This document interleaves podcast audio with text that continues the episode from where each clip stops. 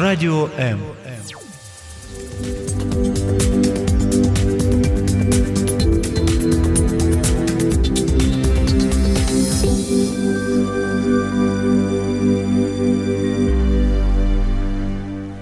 Я вчера в углу стояла, я наказана была.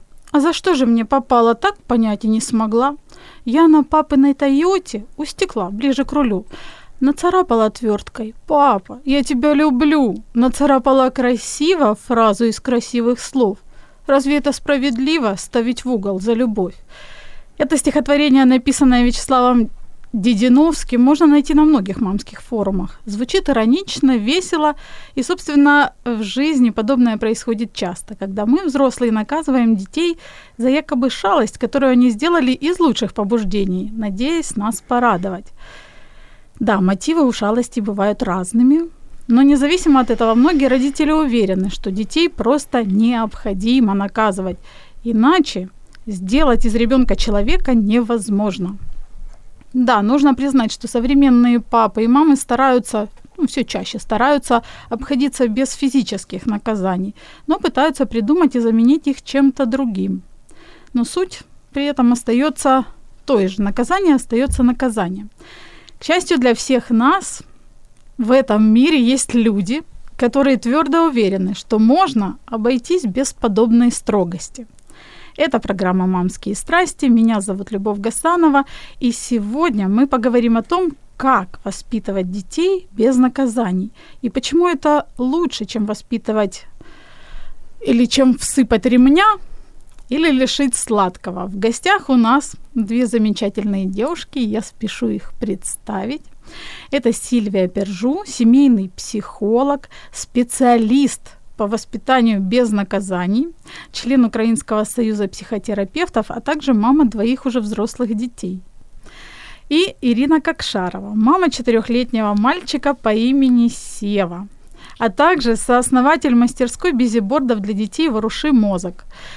Ира уверена, что в воспитании детей можно и даже нужно обходиться без наказаний. По крайней мере, ей это каким-то уникальным образом удается.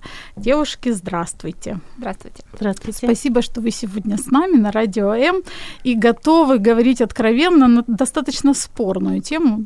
Правда же? Потому что на, об этом, о наказании вообще существует множество мнений, и даже мнений психологов, и множество из них противори- противоречивые. Но перед тем, как мы погрузимся в обсуждение столь интересной, любопытной темы, э, я хочу спросить, э, давайте, наверное, выясним или определим, что же такое наказание.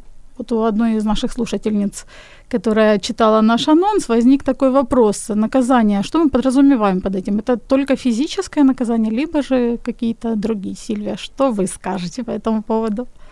Ну вот в этом контексте воспитания детей мы рассматриваем наказание как как э, действие, которое вызывает э, чувство боли, стыда и страха.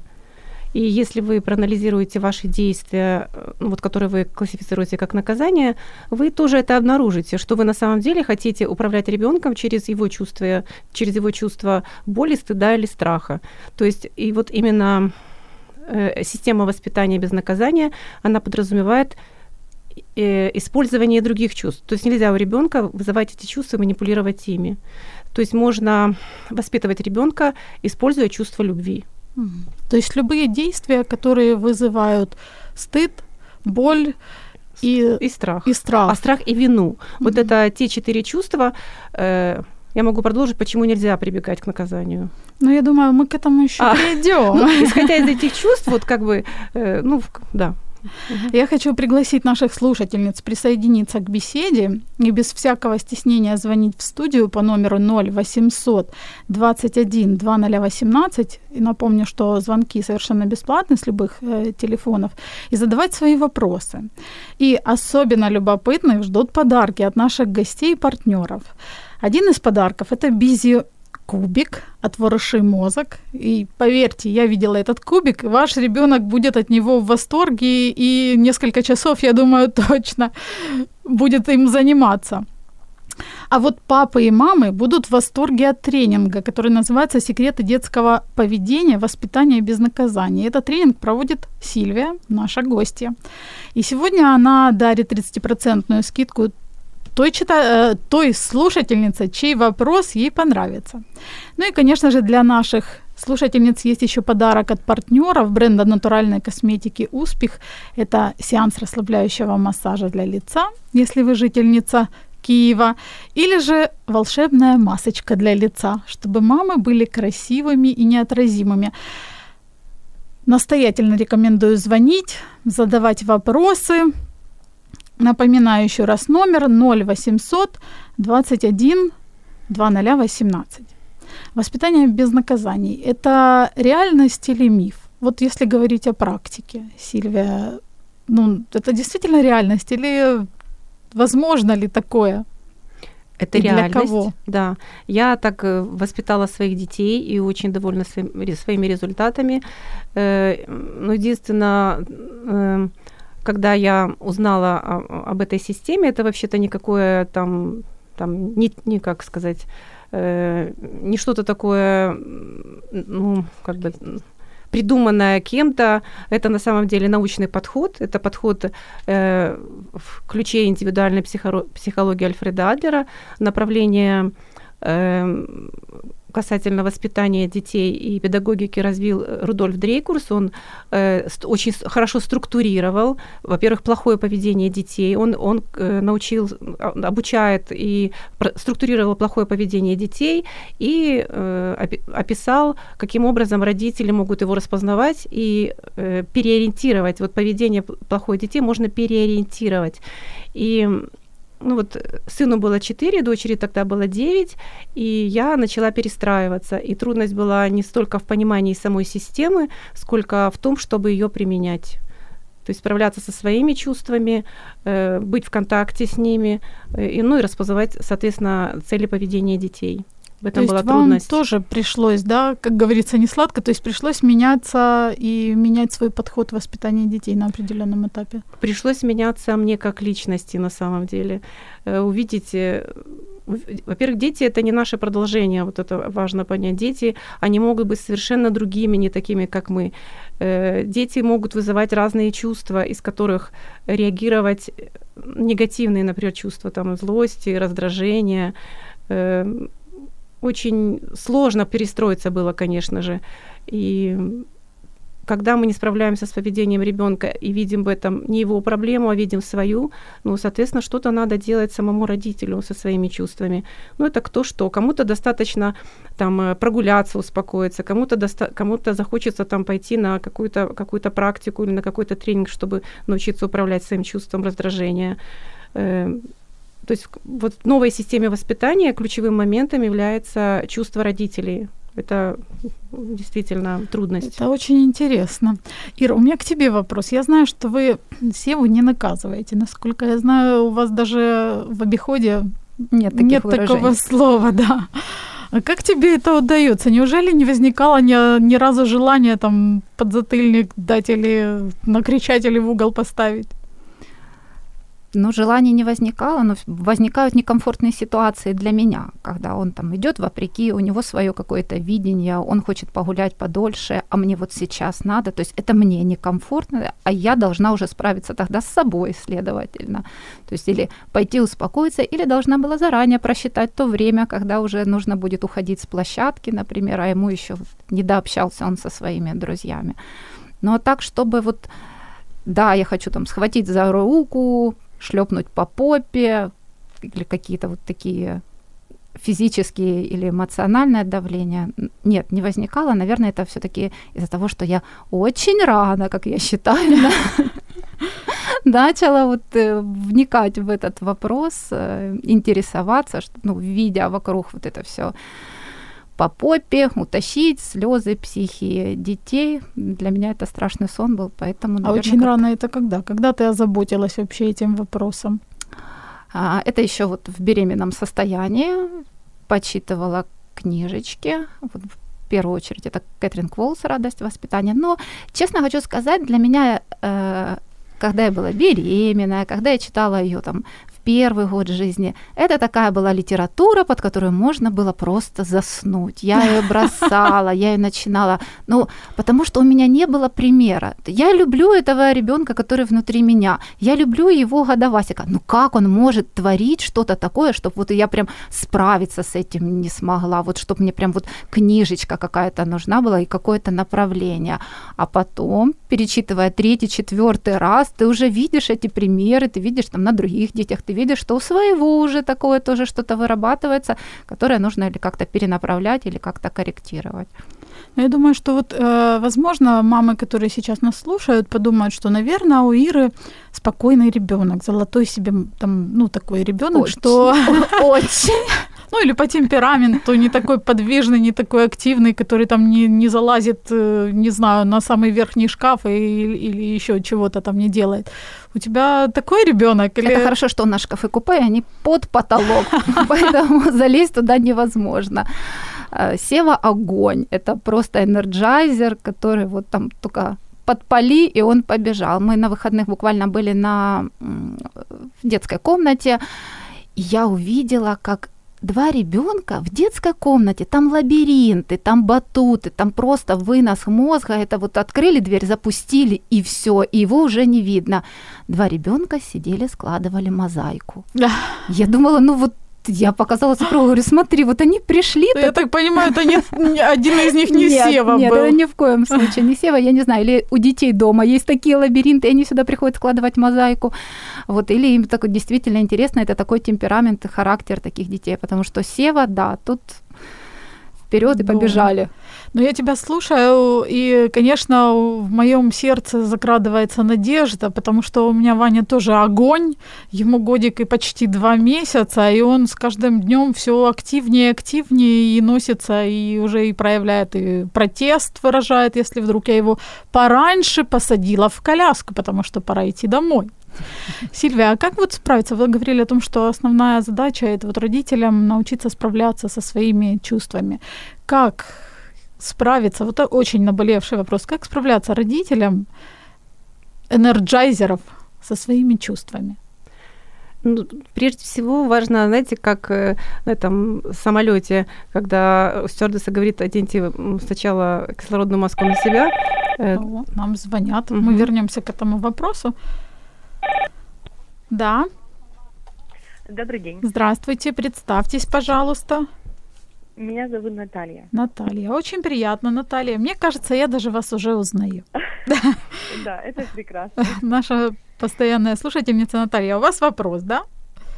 Да, подскажите, пожалуйста, вы считаете, что ни за что нельзя наказывать? Или все-таки есть какие-то табу? Вот, например, ударил кого-то на площадке, толкнул младшую сестру, и она упала.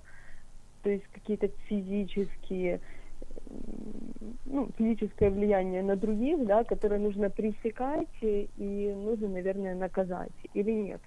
Спасибо за вопрос. Очень интересный на самом деле вопрос. Я повторю, наверное, для наших слушателей, если было плохо слышно. У Натальи вопрос, э, есть ли случаи, случаи когда Следует. физическое или какое-либо наказание просто необходимо. Например, когда ребенок там бьет другого или что-то делает такое вообще ну, плохое по отношению к другим, нарушает, грубо говоря, его границы, угу. да, другого. Или же все-таки и в этих случаях без исключения нет ситуаций, в которых оправдать можно применение наказания?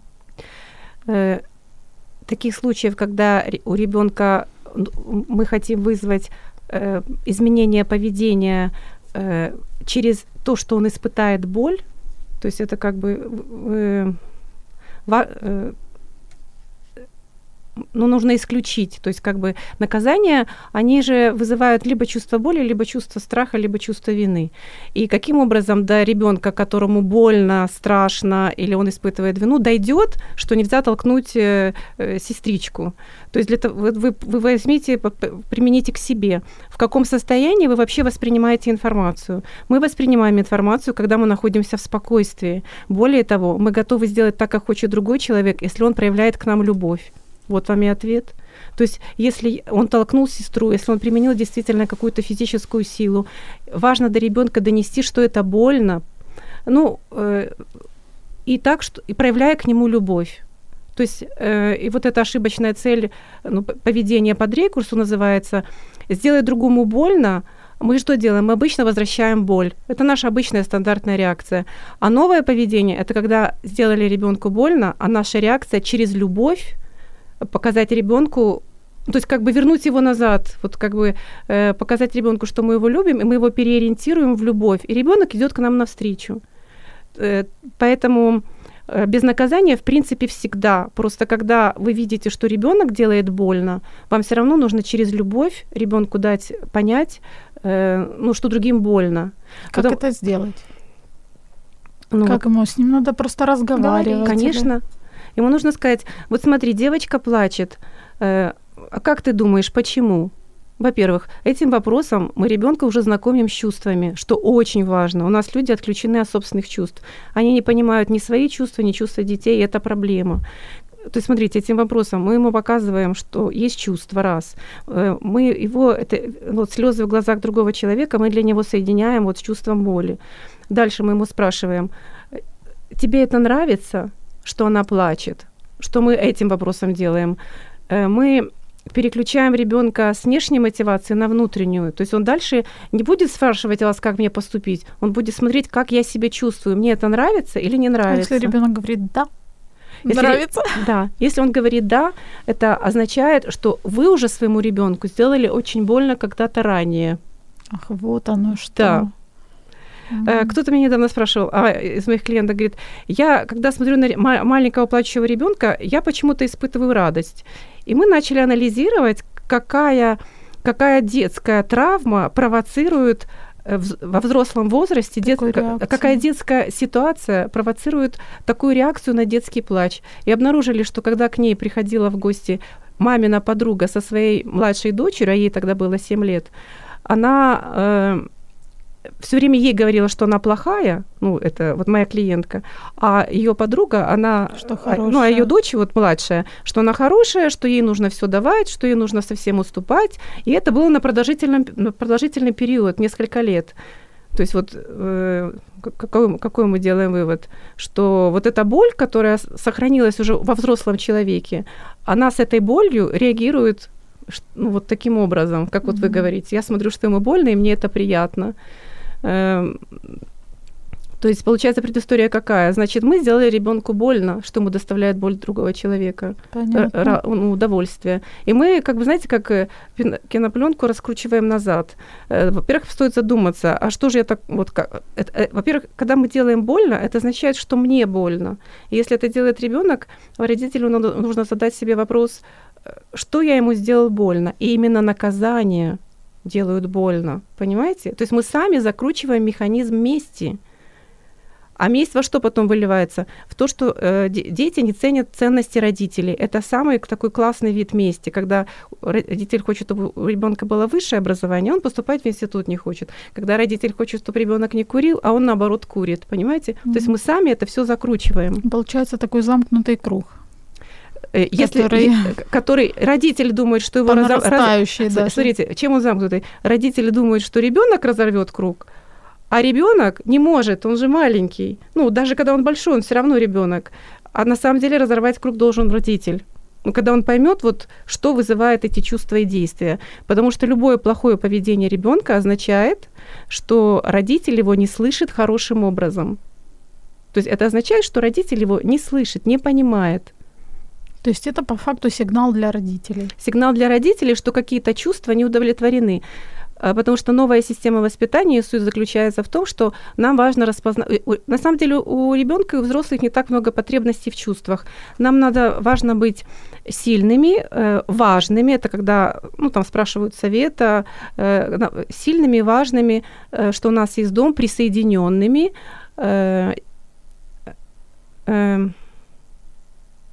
Еще важно понимать, что ребенку нужно экспериментировать. Вот в 2, 3, 4 года почти что все, что делает ребенок, это эксперимент.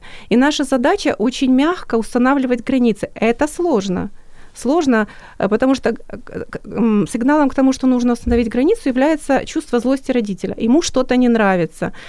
Это сигнал. Потом мы это чувство успокаиваем, из мягкого чувства, то есть мы перестраиваемся из вот этого ну, возмущения в любовь, из мягкого чувства мы ему ограничиваем. Мы ему говорим, э, на стенах рисовать нельзя, на бумаге можно, э, кастрюлями э, там, в шкафу играть нельзя, на полу можно. То есть мы все равно его ограничиваем, но это мы делаем из любви. И когда ребенок ведет себя плохо, важно понять, какое чувство не удовлетворено. Либо важности, это ему тогда больно, и он будет бить других, либо силы, это тогда он будет все время спорить и перетягивать на себя канат. Конкуренция. Да. То есть вот важно понять, какое чувство не удовлетворено. Э, это требует от родителя, ну, я бы сказала, полной перестройки из такого ну, авторитарного сверху, я знаю лучше всех, в такого, который ну, начинает творчески относиться. Вначале тяжело, а потом это вообще-то приносит удовольствие, когда ты смотришь, ага, это вот это, а сделаю-ка я вот так. Ну, тем более, что вот Дрейкурс, он написал вообще даже, даже э, как это, алгоритм действия. Э, например, ребенок не хочет идти, э, ну, мыться, да, а, я вот виделась со своей ну, внучатой племянницей, виделась на эти, на эти выходные. Э, она, значит, держит две куколки, спать не пойду, не пойду спать. А, а я ей говорю, ну вот они будут спать с тобой. А, она нет, все равно не пойду спать. А, а я же соображаю, думаю, понимаете, как вот мы хотим, чтобы он что-то сделал, мы как будто бы надвигаемся на него. Потом нужно сделать шаг назад, дать, дать пространство ребенку и себе подумать. Я думаю, так, с, с этими куколками спать не хочет, а что же я могу еще предложить? Я говорю, а давай мы их помоем вместе с тобой. Она с радостью побежала, побежала мыться, куколок помыла, себя протерла. И ребенок как-то переключился. Я говорю, и что сейчас?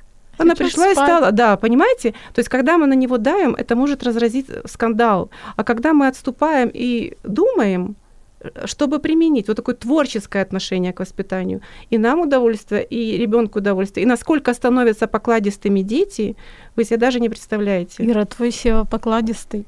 Ну, я же уже на шаг умею отходить. Да. Но удовольствие ты получаешь? Да, я получаю удовольствие. Потому что изможденной ты страдающей не выглядишь явно. От наблюдения за ребенком, вот и тоже вот ищешь этот подход и думаешь, а вот так, а если вот так, вот это попробуется, да. А насчет замкнутого круга для меня вот это когда э, ребенок ударил кого-то, и мама ему хочет показать, что бить нельзя, и бьет его да. со словами бить нельзя. Мне ну, просто это такой замкнутый круг, что вот хочется отодвинуть ее и сказать, ты посмотри, что ты говоришь и что ты делаешь. То есть, ну, в любом случае, твои слова с твоими действиями, они должны совпадать. А так это, ну, разрыв шаблонов для ребенка. Да, согласна, да, потому я что... Я тоже согласна, сто процентов. Это такая достаточно распространенная практика, когда детям объясняют, что нельзя бить, используя... А сами это делают. Да, используя этот же метод. Мы поговорим о том, как же родителям справляться со своими чувствами буквально через несколько секунд. Ви слухаєте Радіо М. Радіо М. Мистецтво. Радіо М.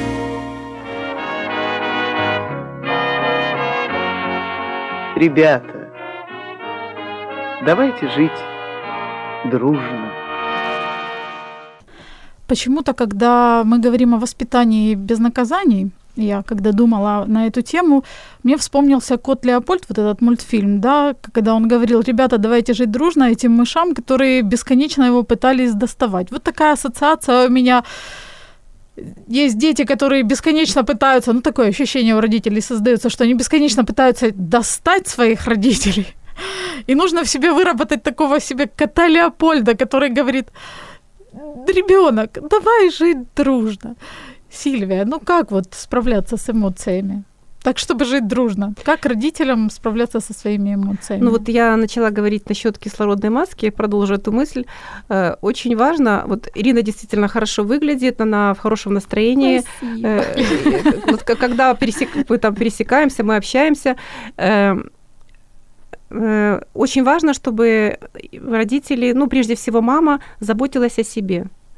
У нас очень многие мамы э, дум, как становятся такими жертвами, э, становятся такими вот э, такими очень жертвенными по отношению к семье, к детям. Э, э, а важно э, оставлять время для себя обязательно.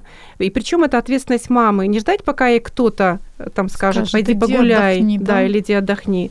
А, как, а э, это должно быть одним из самых важных моментов, представляете, в воспитании. Для того, чтобы я, представляете, смотрите, для того, чтобы я находилась в любви, если я буду там запаханная, уставшая, э, всем недовольная, у меня не будет внутри любви. Поэтому мне нужно найти способ каким-то образом это, ну, вот поселить у себя любовь. То есть это должны быть обязательно там и встречи с подругами, и там, может быть, какие-то ну, прогулки, там, и обязательно какое-то время, которое мы проводим там с партнером. То есть вот нужно заботиться о том, чтобы, э, во- во-первых, э, чувств, а, эм, Пополнять свой ресурс, да, наверное. э, для этого нужно еще такую одну мысль, которая для нас, ну, не очень она у нас в социуме такая вот э, принята.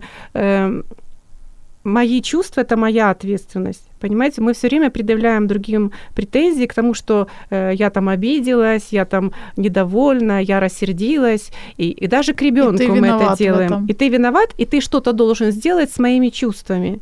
Это одна из ошибок родителей. Они же так делают и по отношению к детям. И тем самым они вот создают основу для, для зависимых отношений впоследствии.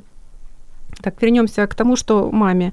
Э, Маме важно э, заботиться о себе, понять, что вот ее состояние это ее ответственность ни мужа, ни ребенка, ни мамы, ни, ни, там, ни подруги.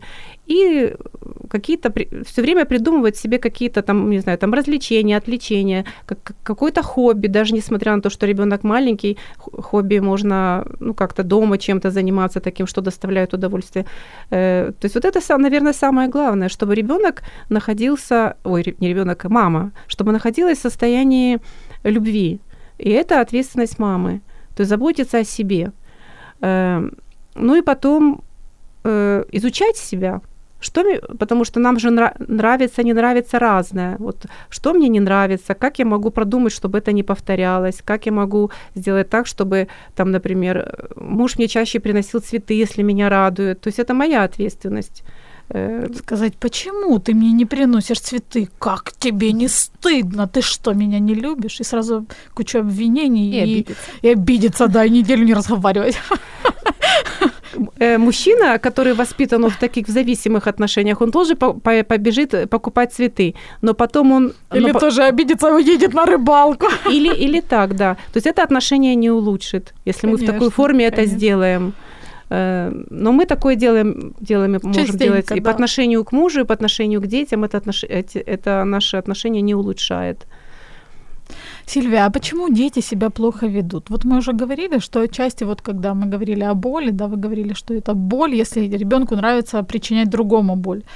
Почему еще есть какие-то причины? Почему некоторые дети там, ну опять, конечно, это глупое начало разговора в том, что я начинаю сравнивать кого-то, Мгм. но так и есть. Некоторые вот спокойные, да, и все вроде бы как хорошо, и они идут на контакт с детьми, а некоторые, ну, просто оторви и выброси, что называется. Почему дети себя плохо ведут? Есть же э, какие-то причины? Ну вот э, этих, этих детей мы могли бы разделить вот на две категории. Подавленные дети и воодушевленные дети. Подушевленные дети, вот такой, как Сева, Огонь. с ним можно, с ним можно во- договориться. То есть вот, вот Он слышит. Он слышит, да. Воодушевленный ребенок и воодушевленный человек взрослый, он слышит, он, он, он видит, он готов идти на контакт. Подавленный ребенок, он, э, ему, он, он не слышит, потому что как мы, что подавлено на самом деле? Казалось бы, непонятно, да? На самом деле подавлены чувства, подавлены э, желания. Например, наша фраза э, например, купи мне это, а мы скажем, не заслужил, или, например, там, после дождичка в четверг, или там, например, э, для этого ты еще там мал, или там, или уже ты из этого вырос. То есть мы, Тебе оно не надо. или, или тебе оно не надо, да. Дома такое есть. Да, то есть мы под- вот так мы подавляем желание ребенка. Я не говорю о том, что надо это купить, но поинтересоваться, по- зачем тебе это нужно, как-то, то есть все нужно принять, вот принять желание, принять чувства, А мы детям, когда они начинают плакать, мы что говорим, особенно в общественном месте? Мы им сразу говорим, закрой рот. Тихо, да, тихо, да. закрой рот. Мы говорим, например, если ребенку что-то не нравится, и он, например, там топает ногами, мы говорим, как тебе не стыдно, тут сейчас же прекрати. То есть мы таким образом подавляем ребенка. И вот, ну, вот тогда он и ведет себя плохо. То есть подавленные дети ведут себя плохо. Каким образом мы подавляем?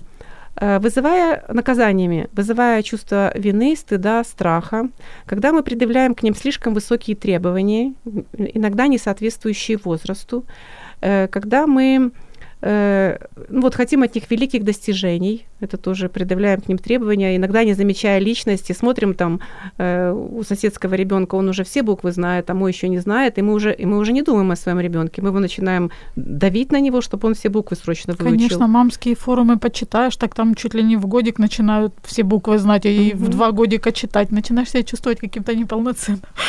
Как это?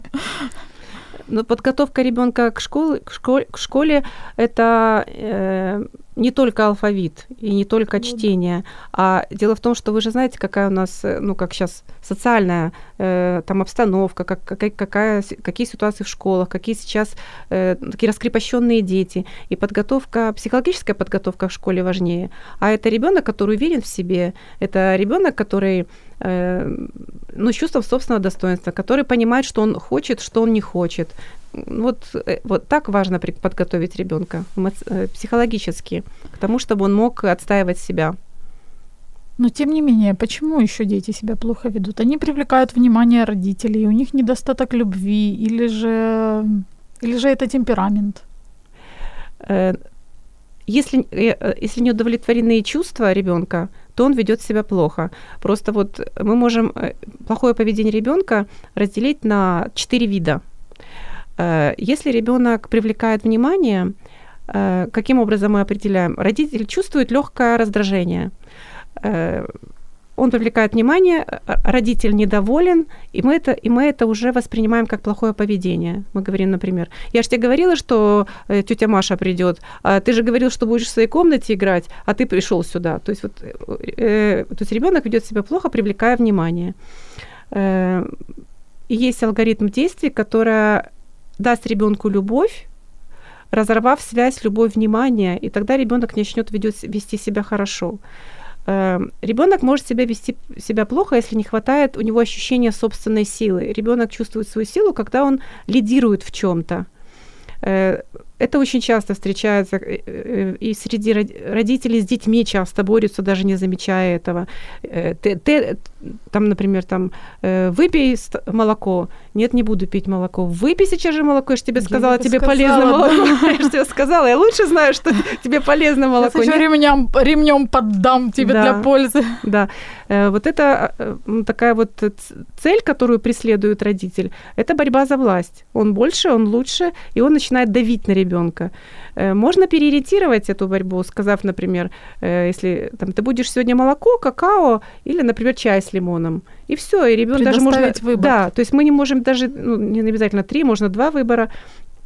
Особенно для маленьких детей это прекрасно переориентирует вот такую ситуацию. Еще можно, например, каким образом э, давать ребенку обязательно лидировать в чем-то. Ощущение силы это когда я лидирую. И важно помнить об этом. Нам важно ощущение силы. Согласны? Конечно, Взрослым людям. Конечно. Детям тем более. Например, мы как делали со своим сыном? Он очень любил настольные игры, мы приходили, он, он выбирал, мы там долго советовались, потом приходили, он учил нас правилам, как, как играть в эту игру, потом мы в нее играли, и потом он все время был инициатором вот этой части нашей жизни. Во что мы играем, когда мы играем, как мы играем. То есть вот э, очень важно, чтобы вот лидерство у каждого члена семьи было в, в семье, и оно передавалось. Например, мама там, мама там за это, ли, в этом главное, папа в этом главный, ребенок в этом главный, он тогда себя будет очень хорошо вести. Вот в этой книге, кстати, которую Ирина читала, там есть такой пример, родители с детьми садятся в машину, и ребенок не хочет пристегивать ремень, и они тоже, наверное, прочитали, где-то узнали, и как-то сели в машину, он опять не буду. Они говорят, давай ты будешь ответственный за, за пристегнутые ремни. Вот они садятся, говорят, ну что, он подает им команду, все пристегнулись, все пристегнулись и довольны, и поехали. То есть и он главный. И он главный. И он теперь делает с удовольствием то, чего не хотел делать вчера. Э, Потом еще ребенок может вести себя плохо, когда его э, там бьют, наказывают, когда его подавляют, ну вот сильнее, чем, например, в двух предыдущих там случаях. Э, Он может там ну, вот это вот как бы реакция там возвращения боли, когда я причиняю ему боль, не уважаю его, когда, например, вот мы так говорим там, закрой рот, это тебя не касается, вообще ты еще мал. То есть ребенок себя чувствует очень ущемленным. И как он это возвращает себе боль, как он возвращает себе значимость? Он может что-то поломать, он может толкнуть сестру, он может э, там э, детей на площадке, он может там, ну, песком там обсыпать, вот то, что происходит. Это дети так возвращают боль. А, и взрослые тоже так делают. И это происходит автоматически. Они не понимают, что они делают. Ну, то есть они не осознают, что они делают. Они вот как бы делают больно другим, потому что им внутри больно. Э, И еще есть такое, такое поведение ребенка, когда он ничего не хочет делать. Э, Это когда он уже полностью разуверился в себе, это когда он все перепробовал, привлекал внимание, э, хотел быть главным, когда он хотел быть важным. Это еще таки, такое поведение, при котором чувствуется сила ребенка. А, ну, вот, а есть еще поведение, когда ну, это уже более старших детей, когда они уже сильно подавлены, когда они вот, ну, вот лежат и уже ничего, Ничего не, не надо. хотят, и уже как бы и в школу он может пойти, но, но ему там будут задавать вопросы, он даже будет знать, ничего не будет говорить. То есть это уже такое поведение, при котором родителям уж точно они задумаются. Они, наверное, этого ребенка потащат, скорее всего, к психологу. Психолог начнет работать вот с чувствами, которые там у ребенка болят, и он немножко оживет. Ну вот в этом случае, или же это же могут делать родители. Им нужно начать общаться с ребенком э, плотнее, им нужно начать вот вас, м, воодушевлять его снова. Это требует, конечно, усилий, э, но лучше до этого не доводить. Ира, а вот у меня к тебе вопрос. Э, Ты говоришь, Сева, огонь. Я так думаю, что наверняка были какие-то ситуации, когда тебе было тяжело справиться или не нравилось его поведение. Что ты делала? Бывали. Это вот Есть у тебя какой-то алгоритм действий, который ты проделываешь? там? и который проделывала несколько раз постоянно, это, конечно, магазин. Еще там, когда совсем Сева маленький был, я видела вот э, истерики в магазине, я видела падающую девочку, бьющуюся, снимающую из себя, там у нее какие-то были браслетики, она их забрасывала так, что папа лез под эти стеллажи и доставал. Сева еще трепыхался на мне в эрго-рюкзаки, и я думала, жесть. Жесть, надо, надо будет что-то делать потом, что они делают с ребенком. Сначала я еще думала, что он такой. Вот, а со временем, э, так как Сева огонь, мы заходим в магазин, и он погнал. Он бежит, он не видит, куда он бежит. И это было, конечно, э, ну, и опасно для него, и для меня, ага, вот тут я приехала в магазин, что это будет? Сейчас разнесет да, пол да, магазина, да, да, а у меня да, столько да. денег нет компенсировать. Вот поэтому мы, начитавшись, мы выходили из магазина. А, Каждый раз перед входом в магазин я говорила, Сева, сейчас мы заходим в магазин. В магазине не бегать. Мы можем зайти в тот, в тот ряд, мы можем зайти в ряд с игрушками, он там походит, посмотрит, да, но вот эти вот по проходам бежать нельзя. Этого хватало минут на пять, он видел что-то интересное, и он бежал. И вот это вот здесь нужно маме быть последовательной, то есть сказать, ты побежал, Значит, мы выходим из магазина. Мы выходим из магазина, успокаиваемся, договариваемся. Папа тем временем скупляется в магазине. Все, мы заходим. Опять такое же предупреждение. Да, может, охранник смотрит на меня, как на сумасшедшую, которая тягает ребенка туда-сюда. Да, но это со временем, ну, это был такой шок, когда мы там приехали в центр Амвей за покупками, а там вот все такое тихое, стерильное, там кто был в Амвей, там знает, там все такая вот прям вот больничная какая-то ситуация. И мы заходим, на ступенечках я ему говорю, Сев, сейчас мы заходим в магазин, и он мне говорит, да, мам, не бегать, не бегать, я понял. Все, потому что э, у нас очень, э, очень пунктуальный папа у Сева, он очень такой вот правильный, и вот после первых севаных таких вот э, сногсшибательных э, Выходок. выходок, да, то он э, сказал, Севе будет 10 лет, тогда он будет ходить в магазин. магазин. Все, да, до этого вот я говорю, нет, надо постепенно приучать его к этому социуму. Ну и, конечно же, Лёша очень переживал, что Сева что-то разбабахает. И, естественно, Сева разбабахал духи в магазине.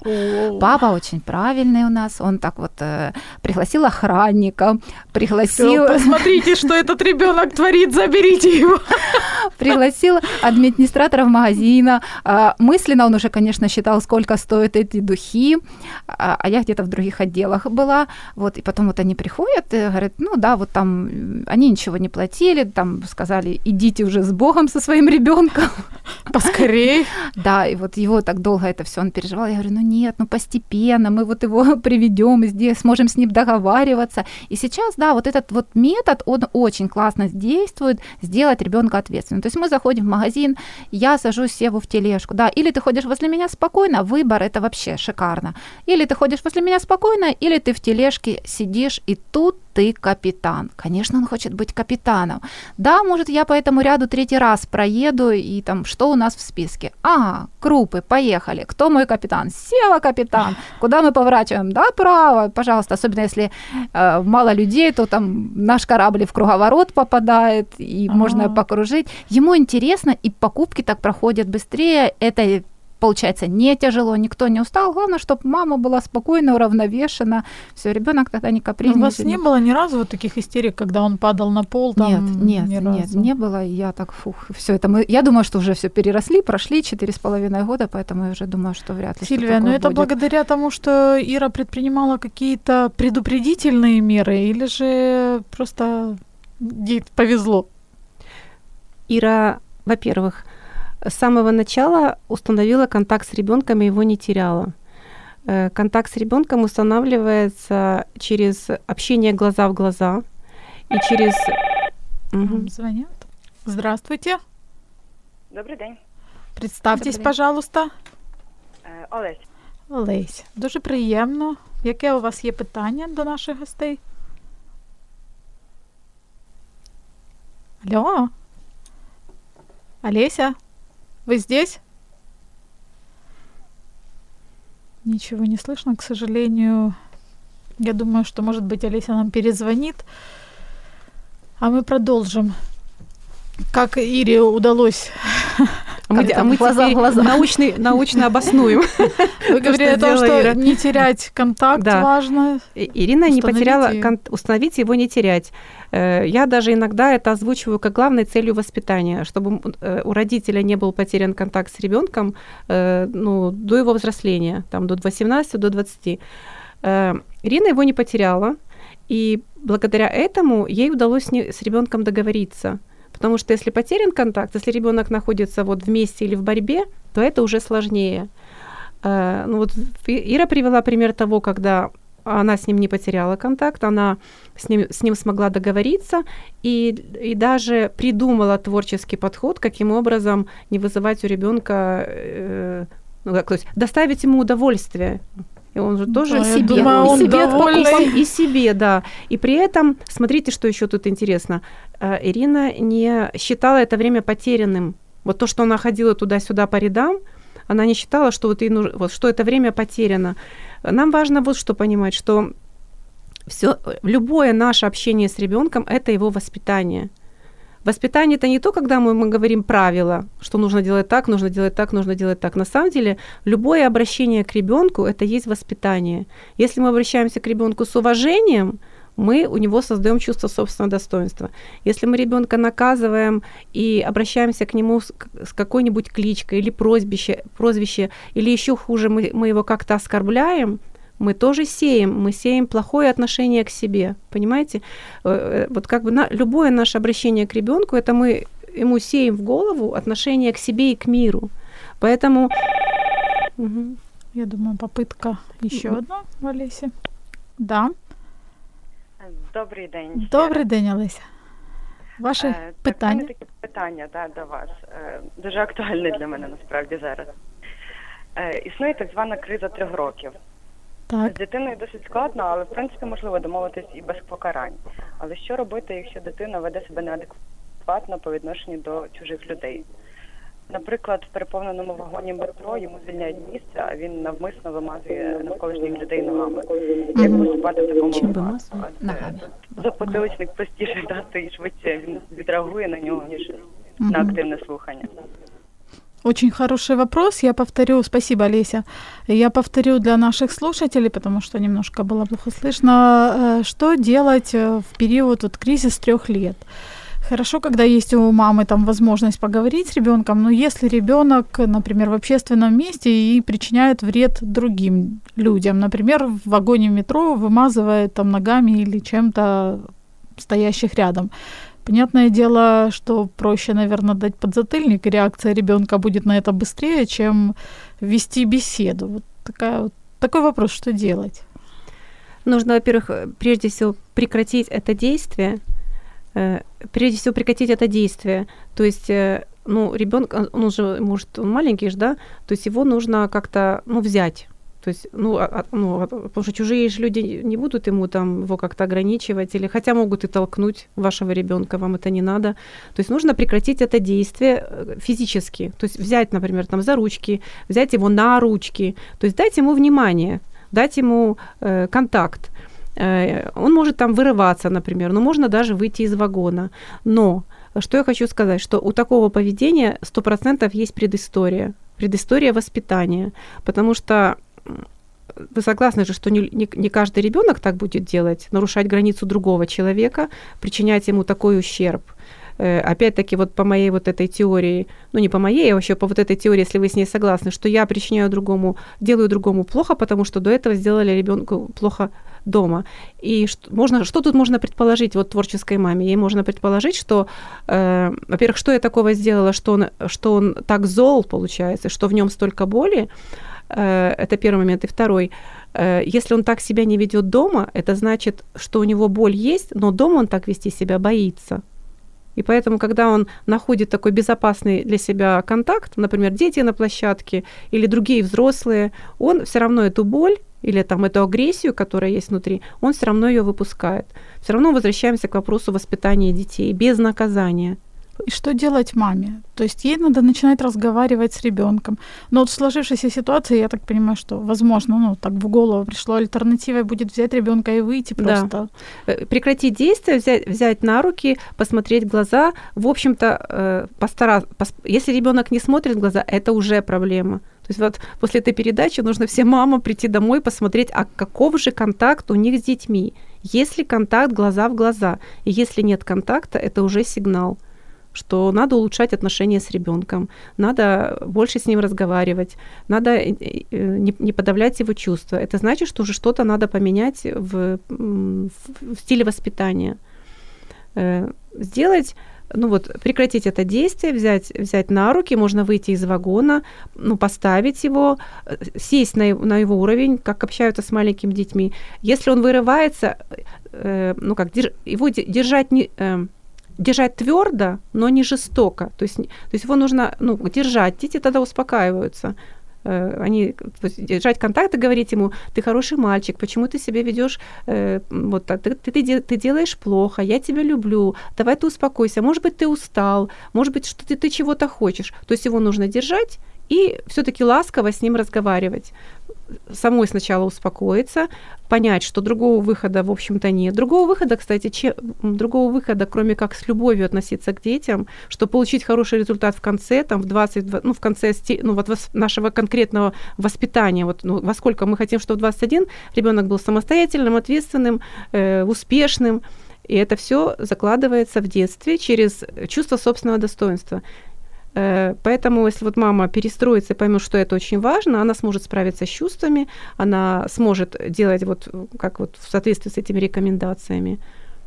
Ира, вот что ты считаешь самым главным в воспитании? Вот ты как мама, наверное, ну, у каждой, наверное, мамы есть какие-то пожелания, да, к своему ребенку, и вот она ставит какие-то себе цели в вопросах воспитания, там, ну, например, я хочу, чтобы он был успешным, или я хочу, чтобы он там умничка был, богатый, или еще какой-то. Ты своей целью, вот что у тебя в целях, целях основное. Что воспитать дать? счастливого ребенка. Вот чтобы он понимал, что такое счастье для него, чтобы он там жил, наслаждался. Если сейчас он считает, что он будет молнией в будущем, и он будет счастлив, да, сейчас уже не космонавтами люди хотят быть, э, э, вот он счастлив, вот это осознание счастья, потому что сейчас и взрослые, они вот тыкаются, мыкаются, счастлив, несчастлив, в чем мое счастье, в чем мое направление, найти себя, вот это ну, очень важно, я считаю. И сыну, сыну своему такого же и желаю. Отлично. Сильвия и Ира, у нас, к сожалению, время заканчивается почему-то как-то быстро.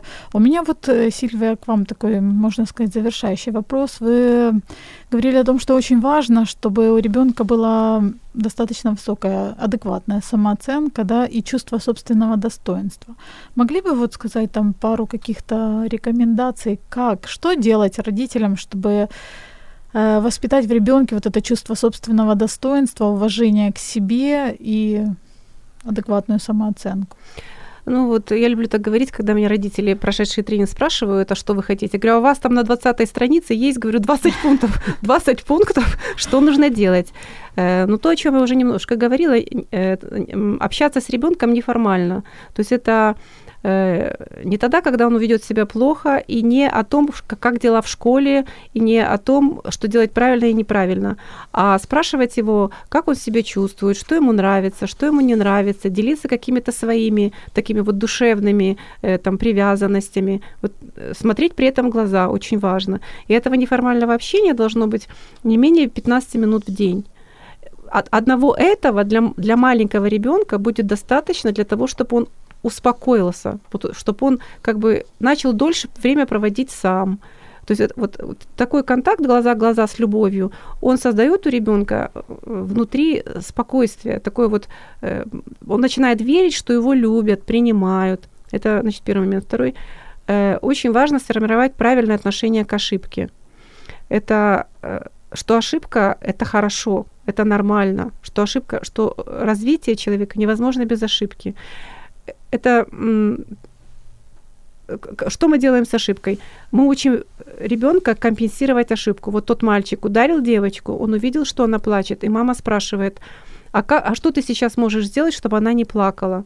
И все, и ребенку, возможно, в следующий раз уже и не захочется ее ударить, потому что будет, придется ему там либо лопатку дарить, либо девочку по, по головке гладить, либо там с ней разговаривать.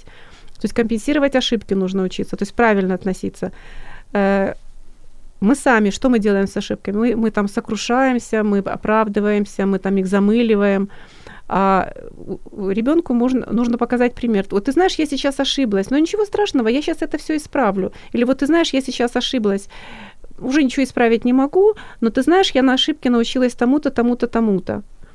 Э, детей ну, важно не сравнивать, а, а прославлять различия. То есть вот есть, например, Маша, она хорошо учится, а ты, а у тебя, а, а ты хорошо рисуешь. Э, нельзя поддерживать соревнования, потому что тогда мы его ребенка выделяем, и он начинает противопосто- противостоять команде. Э, важно отделить поведение от ребенка. Ну вот, то есть вот какие-то такие вот совершенно, э, ну, возможно, некоторым неизвестные действия нужно делать. Ну, а может быть известный, может быть, уже кто-то применяет что-то такое, но что-то новое, возможно, они сегодня услышали. Вот если это применять, то у ребенка будет высокое чувство собственного Я думаю, достоинства. Что более подробно, если что, кому интересно, можно, собственно, либо книгу прочитать, радость Да. воспитания, Обязательно, либо. Как я, либо же прийти на тренинг. Да. А, ну, а мы, к сожалению, должны завершать. И я хочу, чтобы наши мамы сейчас послушали обалденную песню, которую поет Людмила Светлова. Эта песня, вот честно, меня очень вдохновляет. И после него рука, после нее не поднимается рука на какое-то наказание. Давайте послушаем, получим удовольствие.